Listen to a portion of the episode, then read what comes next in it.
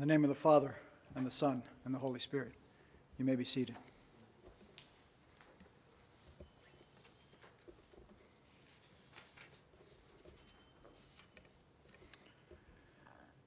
Blessed be the Lord God of Israel, who has visited and redeemed his people. Who has visited and redeemed his people. God, visit us and redeem us this morning. We're having a baby. How many of us who are parents have made this announcement? It's generally a happy announcement, whether or not the baby was planned. Quite often, of course, babies are planned or at least expected at some point. I mean, it generally doesn't come as a shock. How did this happen? Today, we look at the most significant birth in history, planned since before the beginning of time and mom is stunned, absolutely floored. And in fact, this is exactly what Mary says How can this be? The God who made it happen had to reassure Mary, as only God can, when he overwhelms us with his presence. Most of us say we want more of God. We don't really. What we want is more of ourselves. I'm dating myself here, but the great song by Whitney Houston, The Greatest Love of All, she sang, is love for yourself. That's the problem. All the self love we can generate doesn't come close to satisfying our insatiable need for love. It's like needing a hug and hugging yourself which is what we are having to resort to in this particular era of keeping our distance from one another. What we need is a hug from someone else. So if you're at home watching, don't do it here. Just go and hug somebody you love. God created us to be receptacles of His love for us, and only He can love us into the fully alive human beings He has always intended us to be. But do we know how disruptive and demanding that love is? No, thank you, we say. I'll settle for the insular comforts of self love. Thank you very much. We do not want God to invade our lives, to radically disrupt us with something we don't want something profoundly and terribly good which our hearts simply cannot accommodate.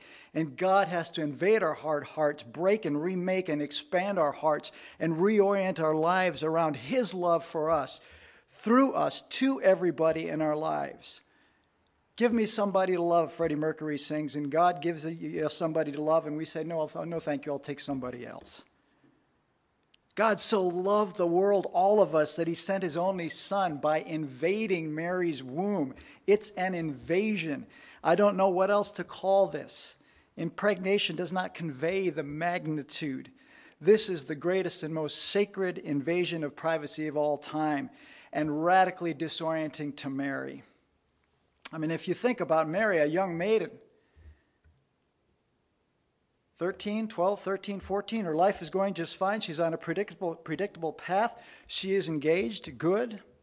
She is engaged to a good guy, Joseph, great. This good guy is in the lineage of David. He's got good genes, wonderful, mazel tov. Then, from seemingly out of nowhere, the archangel Gabriel breaks into Mary's predictable, conventional, and ordinary life and delivers the biggest birth announcement in history. You're having God's baby. And he sets this up with the very first Hail Mary Hail, O favored one, hail, full of grace. Hail, O favored one. Well, what in Mary's circumstances is favorable? It was normally taboo for a man to greet an unknown woman in Judaism. How much more so when the woman is engaged? And until her marriage, that woman is alone and vulnerable. And Gabriel's mission of informing an unmarried and ineligible young woman in an insignificant village that she will bear a child is full of social obstacles. How ironic then is his message Greetings, you who are highly favored. Mary's probably thinking, uh, no, thank you. In fact, she is greatly troubled. The word describing her fear is one of the strongest words for fear in the New Testament. It occurs only here in the New Testament. And God both terrifies and reassures Mary, as God does from time to time. Both the intrusion and the grace to accept it come from God. This is all God's initiative. Mary does not earn God's favor, but receives God's predetermined blessing and his powerful presence and loving presence. Before the angel tells Mary what's going to happen to her, he says, Who is going to be with you? Who is going to happen to you? The Lord is with you. Before Mary becomes the mother of grace, she is first the daughter of God's unexpected, beneficent, and overwhelming grace. God's presence and God's love is all over her. And Mary doesn't know it, but she is fulfilling Nathan's prophecy to King David, the oracle of 2 Samuel that Susan read, just read for us. That is one of the central texts of the Old Testament. King David receives through Nathan Jesus' birth announcement before Mary does. David and Mary both have huge roles in the Jesus story, but you couldn't have two more different people. David is a type of Christ he prefigures Christ insofar as he is Messiah, the anointed king of Israel. But he's also the antitype of Jesus. He is a powerful king, a glorious mess, and his house is a mess. And he wants to build God a house. He wants to confine and domesticate God as he seemed to domesticate just about everyone else in his life. And God says, I have never been confined and contained to a house because I'm free. I'm free to roam. I'm free to be present wherever I want to be present.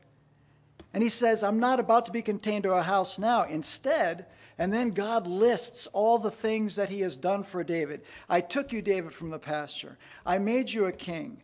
I cut you off from you. I cut off your enemies from you. I made you great. And finally, he says, I will build you a house. And this is where Mary does what David can't. Or I should say, what God does through Mary, what he couldn't do through David, or what he wouldn't do through David. And God houses his own son in Mary's womb. This is the main difference between David and Mary. David wants to preempt Jesus. David wanted to do for God what God could, uh, could only do for him. David says, You gave me a kingdom. Let me make you a house, at least. Let me do it. Mary simply allows God to have his way with her and to make her his home. And let it be, says Mary. Let it be. You know, Mary is the first human being to say in reference to Jesus Christ, let it be. At creation, the divine fiat, let there be. At the beginning of creation, let there be light. Let there be waters, let there be land. That let there be culminates in the divine project. Let us make man in our own image. And you know that that divine project is culminated, it's fulfilled in Mary's let it be. God says, let us make, and Mary says, let it be. Saint Ephrem the Syrian, one of my favorite saints, suggests that one of the names of the church is Mary. The Virgin Mary is a symbol of the church when she receives the first announcement of the gospel, and then she receives the living word into her womb. And St. Ephrem, through some sanctified imagination and calculations, which I can't try to explain in a short sermon in which I can barely understand myself, St. Ephrem draws attention, uh, attention to the interrelatedness at a deep, deep structural level of the Annunciation the Last Supper, Jesus, the Passover lamb, and the Eucharist. And occasionally, St. Ephrem, in a burst of enthusiasm and imagination, makes the leap straight from Mary to the Eucharist. He writes Mary has given us that bread of rest in place of that bread of toil which Eve provided. And in a more accessible form, our own Matt Milliner wrote, God became human once for all in the womb of Mary. Then, through the Eucharist, he enters human bodies over and over for as long as time endures. The church, the Eucharist, all souls, the souls, breaking the bread of rest, God's rest together, and finding rest for our souls let it be. Can we simply let it be?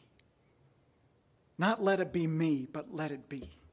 As you and your word has told us to simply let it be. I've been thinking a great deal this week about the way of David, let me do it, and the way of Mary, let it be.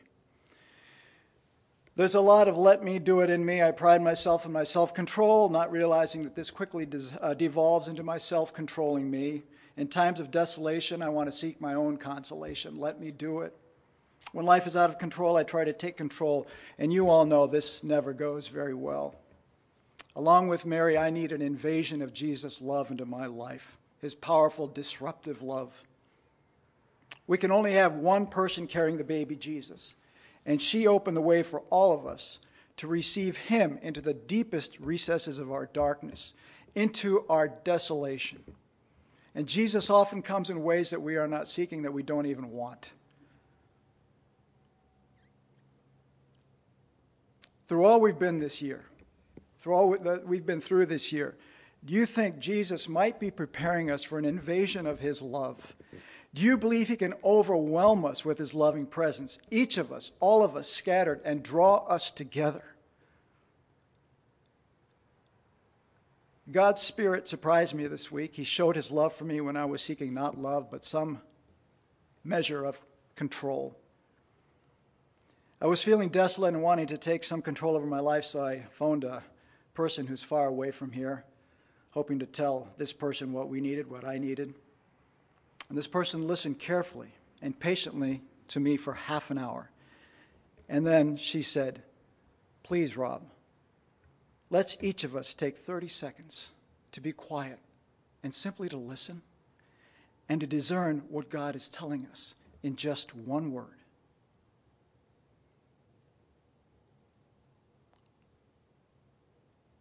And as I was silent, tears came to my eyes, and one word welled up in me. And that word was love. And for her, the word was presence. What Mary knew God's strong presence and his love for her, his love in her, his love through her for the entire world. Let it be. As we go into Christmas, let it be. And see what God can do. Amen.